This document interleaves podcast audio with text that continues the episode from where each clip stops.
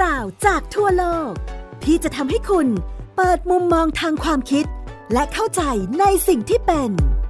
เล่ารอบโลกโดยปิติสีแสงนาม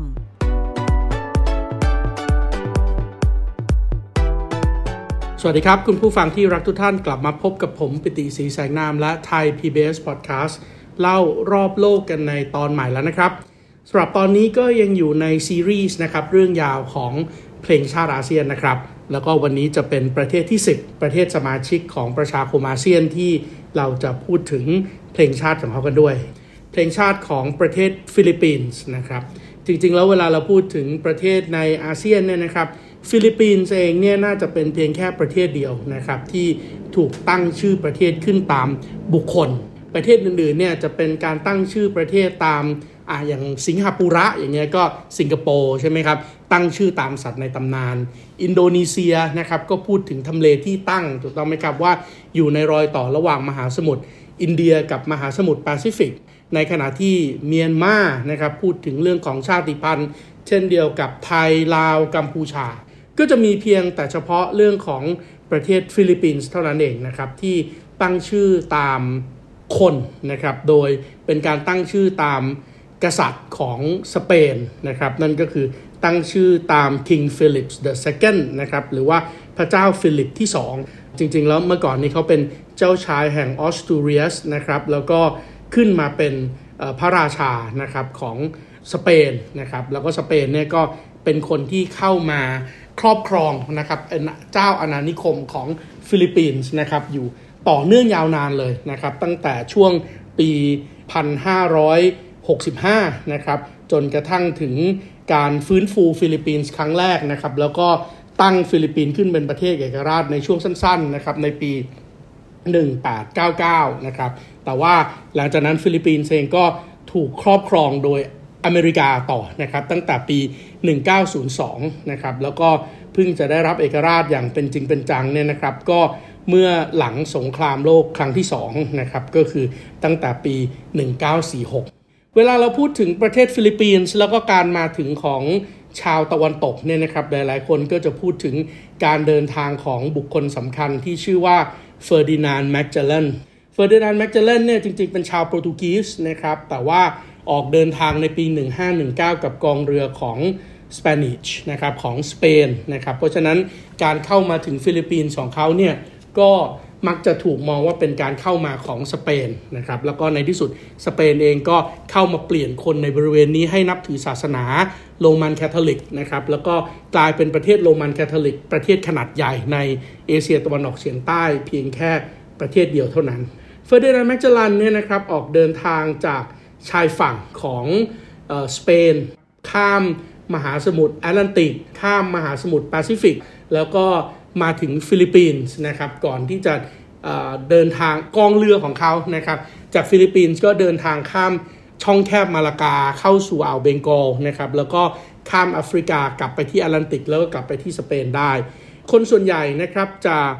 เรียกว่าการเดินทางของเฟอร์ดินานด์ แมกเจลลันเนี่ยเป็นการเดินทางครั้งแรกเลยนะครับของกองเรือของมนุษยชาติที่สามารถที่จะล่องเรือรอบโลกได้สำเร็จนะครับแต่หลายๆคนอาจจะไม่ทราบนะครับว่าจริงๆแล้วเฟอร์ดินานด์ แมกเจลลันไม่ได้เดินทางรอบโลกได้สำเร็จนะครับเพราะว่าเฟอร์ดินานด์ แมกเจลลันตายซะก่อนที่ฟิลิปปินส์นี่เองนะครับเพราะฉะนั้นกองเรือของเขาเดินทางครบรอบโลก1รอบนะครับแต่ตัวของเขาเองเนี่ยไม่ได้เดินทางครบรอบด้วยนะครับเพราะว่า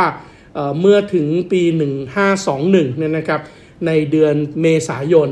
เฟอร์ดินานด์ แมกเจลลันก็เดินทางมาถึงเมืองที่เรารู้จักกันในนามปัจจุบันนี้ว่าเมืองเซบูนะครับสมัยก่อนเนี่ยเรียกว่ามักตันเองเนี่ยก็มีกษัตริย์ชนเผ่านะครับซึ่งเขาก็มีการปกครองมีการดูแลมีอารยธรรมมีวัฒนธรรมของเขาอยู่แล้วนะครับโดยคนที่เป็นหัวหน้าเผ่าของประชาชนที่อาศัยอยู่ในมักตันเนี่ยนะครับชื่อว่าLapu-Lapuแน่นอนเฟอร์ดินานด์ แมกเจลลันเองนะครับก็เป็นทีมหมอสอนศาสนาด้วยแหละนะครับในการเดินทางในช่วงศตวรรษที่16ของเขาเนี่ยก็เพื่อเผยแผ่ศาสนานะครับเพราะฉะนั้นเขาก็ว่ากันว่าแมกเจลลันเนี่ยตอนนั้นเนี่ยพยายามอย่างยิ่งเลยนะครับที่ตั้งเป้าไว้ว่า จะเปลี่ยนคนชาวม็อกตันหรือว่าชาวฟิลิปปินส์เนี่ยให้กลายเป็นคริสตชนได้อย่างน้อยที่สุด 2,000 ถึง 2,200 คนแต่แน่นอนการเข้าไปแบบนั้นความแตกต่างทางด้านสังคมวัฒนธรรมเนี่ยบางทีมันก็ทำให้เกิดความขัดแย้งกันได้ถูกต้องไหมครับเพราะฉะนั้นเช้าวันที่ 27 เมษายนปี 1521 เนี่ยนะครับFerdinand Magellan ก็จอดเรือแล้วก็ขึ้นไปที่ชายหาดเพื่อที่จะไปพบกับLapu-Lapuเพื่อที่จะเปลี่ยนคนของLapu-Lapuเนี่ยให้กลายเป็นโรมันคาทอลิกนะครับแต่แล้วก็การเจรจาไม่เป็นอย่างที่คิดครับเพราะว่าไปๆมาๆเนี่ยมันกลายเป็นการขัดแย้งกันเชิงอำนาจมากกว่าเพราะฉะนั้นการสู้รบกันก็เกิดขึ้นนะครับแล้วก็เฟอร์ดินานด์แมกเจลันเองเนี่ยก็ถูกฆ่าตายนะครับโดยสิ่งที่เรียกว่าบางควานะครับบางควาเนี่ยก็คือตัวของหอกนะครับที่ทำจากไม้ไผ่ที่เหลาแหลมเพราะฉะนั้นถ้าไปที่เมืองเซบูที่เมืองมักตันเนี่ยนะครับทุกวันนี้เราก็จะเห็นหลุมศพของเฟอร์ดินานด์แมกเจลันหลุมศพของเฟอร์ดินานด์แมกเจลันเนี่ยนะครับก็มีการทำป้ายเขียนไว้นะครับเป็นคล้ายๆแบบเป็นFerdinand Magellan's Date นะครับเป็นป้ายโลหะเพื่อที่จะประกาศเกียรติยศของเขาเลยเขาบอกว่าอะไรบ้างนะครับเขาบอกว่า on this spot นะครับก็คือที่ตั้งป้ายเนี่ยนะครับเป็นอนุสาวรีย์ของ Ferdinand Magellan นะครับ on this spot Ferdinand Magellan died on April 27, 1521 wounded in an encounter with the soldiers of Lapu-Lapu chief of Mactan Islands นะครับก็คือณจุดนี้เฟอร์ดินานด์แมกเจลันเสียชีวิตในวันที่ 27 เมษายน ปี 1521 จากบาดแผลเพราะการสู้รบกับกองทหารของLapu-Lapuหัวหน้าของชนเผ่าในเกาะมักตัน One of Magellan ship นะครับเรือลำหนึ่งของแมกเจลันชื่อว่า The Victoria under the command of Juan Sebastian Elcano sails from Cebu on the 1st May 1521and ensure at San Luca de Barrameda on September 6, 1522 นะครับแล้วเขาก็บอกต่อไปว่ากองเรือของแมกเจลันก็ไม่ได้หยุดเดินทางนะครับยังคงเดินทางต่อโดยเรือหนึ่งลำนะครับชื่อว่าเรือวิกตอเรียสามารถที่จะเดินทางออกจากเมืองเซบูได้ในวันที่ 1 พฤษภาคม ปี 1521 และทอดสมอที่เมืองซานลูกาเดบารามาดาได้ในวันที่ 6 กันยายน ปี 1522thus completing the first circumnavigations of the earth และนั่นคือการเดินทางครบรอบเส้นรอบวงของโลกเป็นการเดินทางครั้งแรกนะครับอันนี้ก็เป็นป้ายสดุดีนะครับของเฟอร์ดินานด์แมกเจลันนะครับแล้วก็ทำให้หลายๆคนเข้าใจผิดมาจนถึงทุกวันนี้นะครับว่าเฟอร์ดินานด์แมกเจลันเนี่ยเป็นคนที่เดินทางครบรอบโลกได้เป็นคนแรกแต่จริงๆไม่ใช่นะครับเรือของเขาเท่านั้นเองนะครับเพราะว่าเขามาตายอยู่ที่เซบูที่ฟิลิปปินส์แล้วก็ที่เซบูฟิลิปปินส์นะครับหลังจากที่ฟิลิปปินส์ได้รับเอกราชในปี 1946 เป็นต้นมาเนี่ยความชาตินิยมสิ่งที่เกิดขึ้นก็คือณจุดที่เฟอร์ดินานด์แมกเจลันตายเนี่ยทุกวันนี้เขาสร้างอนุสาวรีย์ลาปูลาปูครับสูง20 เมตรนี่ก็เท่ากับตึกประมาณ7ชั้นนะครับสูงมากนะครับแล้วก็ตั้งชื่ออนุสาวรีย์ของลาปูลาปูเนี่ยว่า Liberty Shrine นะครับก็คือเป็นวิหารแห่งความมีเสรีภาพตรงบริเวณที่เฟอร์ดินานด์แมกเจลันตายก็กลายเป็นที่ตั้งของอนุสาวรีย์ลาปูลาปูและที่อนุสาวรีย์ของลาปูลาปูตรงฐานที่ตั้งเนี่ยก็มีการทำป้ายแตะไว้ด้วยเหมือนกันนะครับเป็นการบลัฟกับการตายของแมกเจลันเลยป้ายที่อนุสาวรีย์ของลาปูลาปูเขียนไว้แบบนี้ครับลาปูลาปู here on 27th April 1521 Lapu-Lapu and his men repulsed the Spanish invasionsณที่นี้นะครับในวันที่ 27 เมษายน ปี 1521 ลาปูลาปูและพวกของเขาได้ทำการต่อต้านการกองกำลังที่เข้ามารุกรานชาวสเปน killing their leaders Ferdinand Magellan แล้วก็ได้ฆ่าทิ้งผู้นำของเขานั่นก็คือ Ferdinand Magellan thus Lapu-Lapu become the first Filipino to have repelled European aggressionsดังนั้นลาปูลาปูจึงได้รับการขนานนามว่าเป็น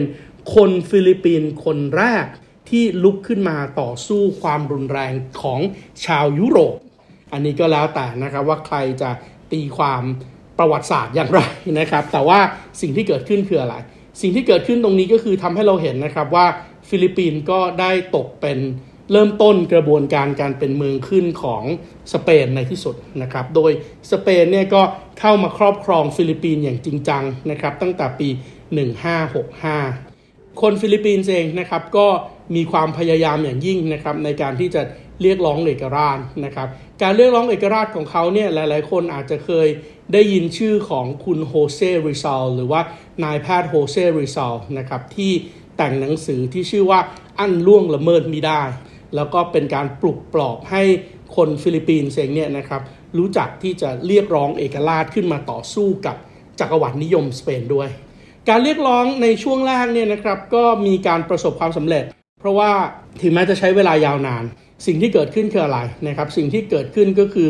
ในเดือนธันวาคมปี1897เนี่ยนะครับก็เริ่มสู่ขบวนการในการที่คนฟิลิปปินส์เองเนี่ยจะขับเคลื่อนเพื่อเรียกร้องเอกราชนะครับแล้วก็นำไปสู่การปฏิวัติเพื่อการเรียกร้องเอกราชครั้งแรกชาวฟิลิปปินส์ที่เรียกร้องเอกราชครั้งนั้นนะครับก็ประกาศเอกราชได้สำเร็จด้วยนะครับในวันที่12มิถุนายนปี1898แต่ว่าในปีที่เขาประกาศเอกราชจากสเปนได้สำเร็จเนี่ยนะครับก็เคราะห์ซ้ำกรรมซัดครับส่วนหนึ่งที่ประกาศเอกราชได้เนี่ยเพราะว่าสเปนก็อ่อนแออย่างยิ่งที่สเปนอ่อนแออย่างยิ่งเพราะว่าตอนนั้นสเปนทำสงครามกับอเมริกาแล้วครับ Spanish American War เนี่ยเริ่มต้นมาตั้งแต่ปี1897เพราะฉะนั้นกว่าจะถึง1898เนี่ยกองกำลังของสเปนเองนะครับก็อ่อนแอเต็มที่นะครับแต่สเปนเองก็ยังถือสิทธิ์ว่าฉันครอบครองฟิลิปปินส์อยู่ดีเพราะฉะนั้นถึงแม้ว่าขบฏนะครับหรือว่าคณะประกาศเอกราชของชาวฟิลิปปินส์จะประกาศเอกราช Declare Independence จากสเปนได้นะครับในวันที่12มิถุนายนปี1989นะครับแต่พอถึงสิ้นปีนั้นนะครับธันวาคมปี1989สเปนก็แพ้สงครามกับอเมริกา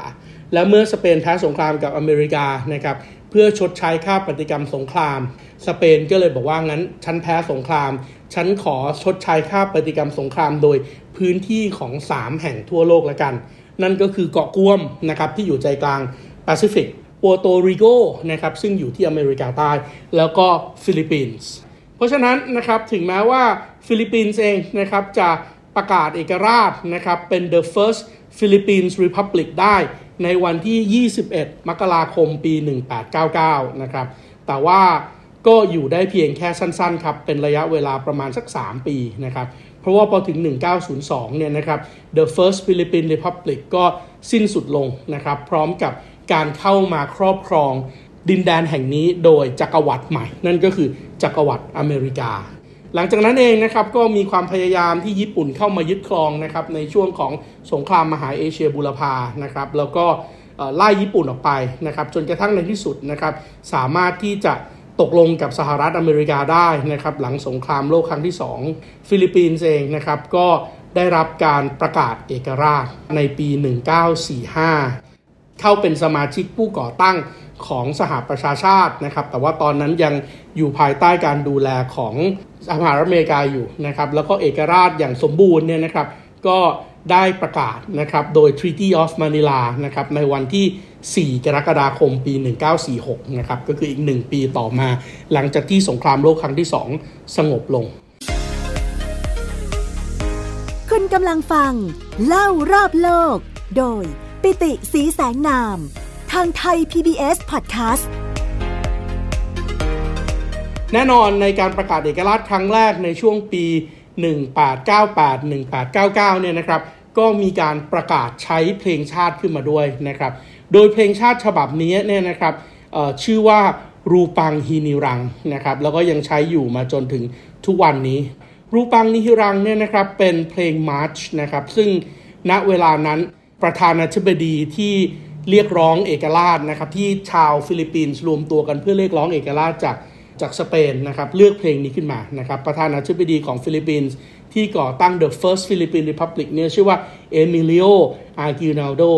ก็มีการตั้งคณะกรรมการพิจารณานะครับแล้วก็ได้เลือกเพลงที่แต่งโดยจูเลียนฟิลิเป้เพลงนี้นะครับก็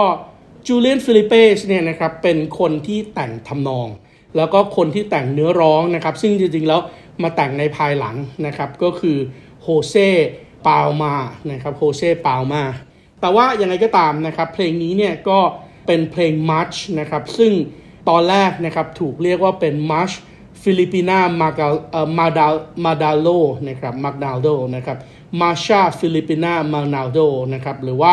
มาร์ชกลุ่มมาร์กดาโลฟิลิปปินส์นะครับซึ่งมาร์กดาโลเนี่ยนะครับเป็นชื่อกลุ่มการเมืองของเอมิเลโออาร์กินาโดนะครับหรือว่ากลุ่มการเมืองภายใต้ปีกนะครับของประธานาธิบดีเอมิเลโออาร์กินาโดซึ่งเป็นประธานาธิบดีของสาธารณรัฐฟิลิปปินส์แห่งแรกนะครับที่เกิดขึ้นในช่วงสั้นๆอย่างที่ผมบอกอ่ะ1898จนถึง1902นะครับช่วงเวลาแค่สั้นๆเท่านั้นเองแต่ว่าทั้งหมดนี้นะครับไม่ว่าจะเป็นทีมของเอมิเลโดอากินาโดนะครับจูเลียนเฟลิเป้นะครับหรือว่าคนที่แต่งเนื้อร้องนะครับโคเซปาลมาเนี่ยทั้งหมดนะครับก็อยู่ในขบวนการเรียกร้องเอกราชชาวฟิลิปปินส์นะครับซึ่งขบวนการเรียกร้องเอกราชชาวฟิลิปปินส์ที่ถือว่าโฮเซริซาลเป็นบิดาเนี่ยก็คือขบวนการคาติปุนันซึ่งคาติปุนันณตอนนั้นเนี่ยนะครับก็ก่อตั้งนะครับแล้วก็เรียกร้องนะครับแล้วก็ประกาศเอาเพลงนี้นะครับรับรองเป็นเพลงชาติของฟิลิปปินส์นะครับในวันที่11มิถุนายนปี1898นะครับก็ก่อนที่จะมีการประกาศเอกราชนะครับแล้วก็ทำพิธีประกาศเอกราชนะครับโดยบรรเลงเพลงชาตินะครับแล้วก็เชิญธงฟิลิปปินส์ขึ้นสู่ยอดเสาในวันที่12มิถุนายนปี1898ต่อจากนั้นนะครับตอนแรกเนี่ยเพลงนี้ก็เป็นแค่เพลงที่เปิดนะครับเพื่อที่จะเชิญธงชาติขึ้นเฉยๆเพราะฉะนั้นก็จะมีแต่เฉพาะเพลงที่เป็นเพลงบรรเลง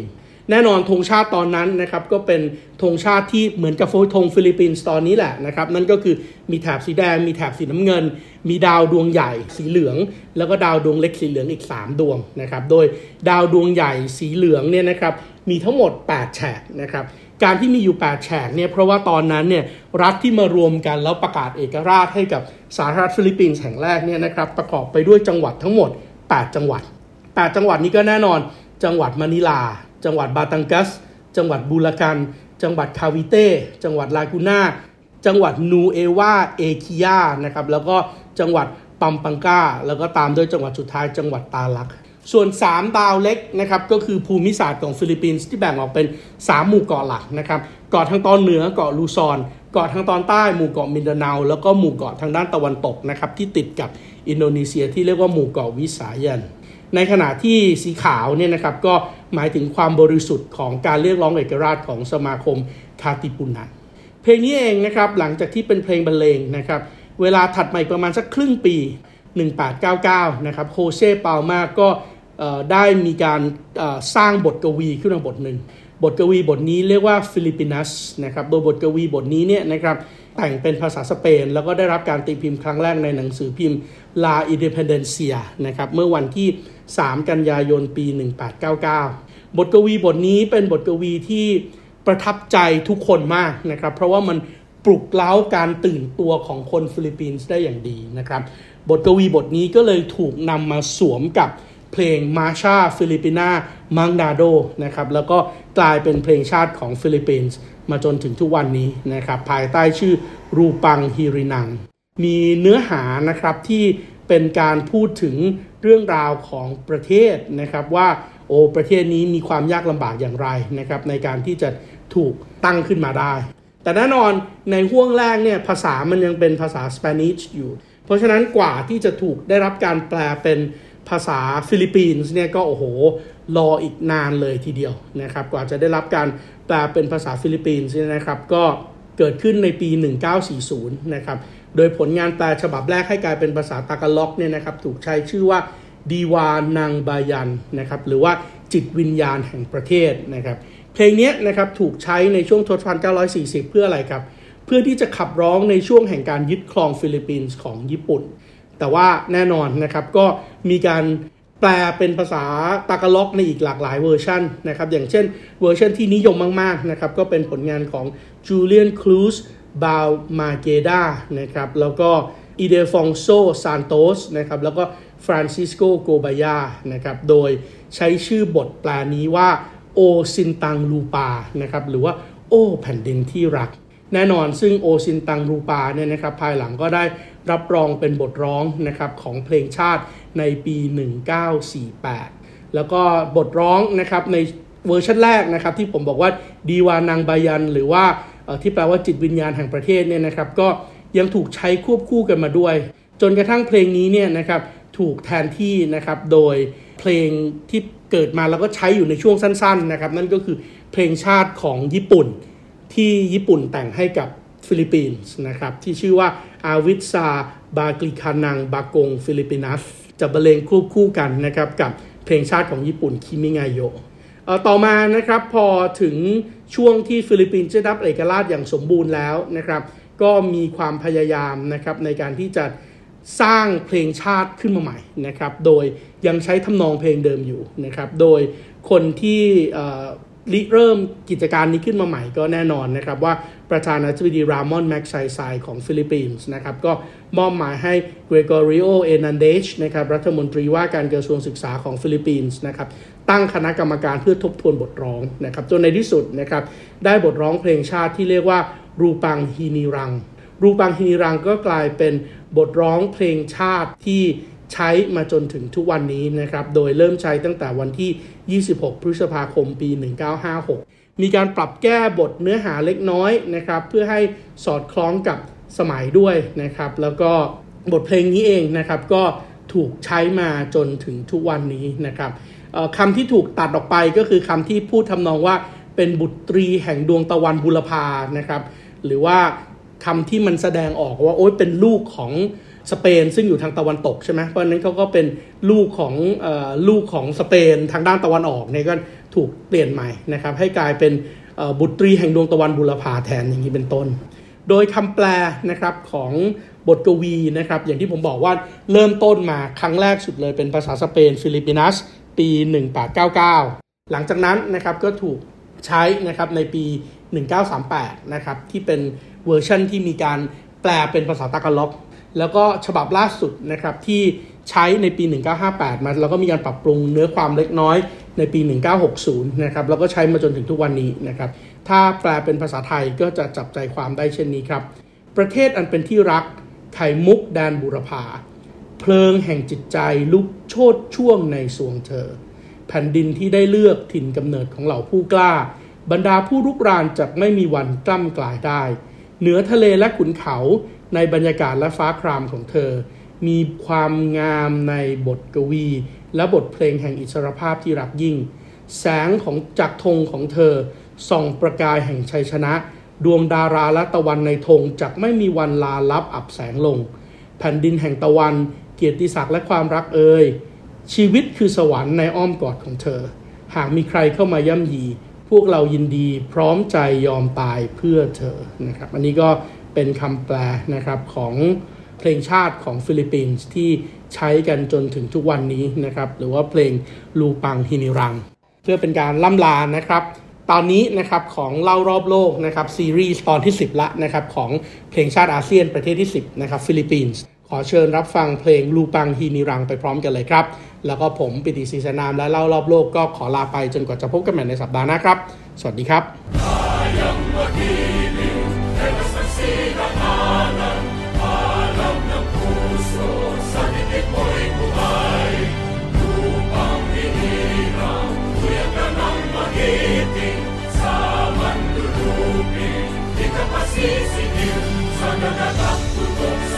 Buyan sa langit pangparaw ay hinagangtulad awit sa pagkayang minamahal ang isang pagpatawad mo'y tagumpay na nagkiligid ang bituin at araw niya kailan ang may di magtitinig lumalang araw ng warhagit pagsingka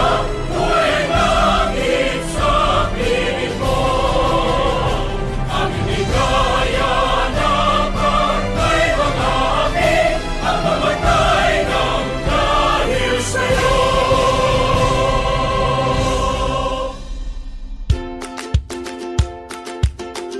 ตามรับฟังรายการเล่ารอบโลกได้ทางเว็บไซต์และแอปพลิเคชันไทย PBS Podcast และติดตามความเคลื่อนไหวรายการได้ที่สื่อสังคมออนไลน์ไทย PBS Podcast ทั้ง Facebook, Instagram, YouTube และ Twitter ไทย PBS Podcast Build the World via the Voice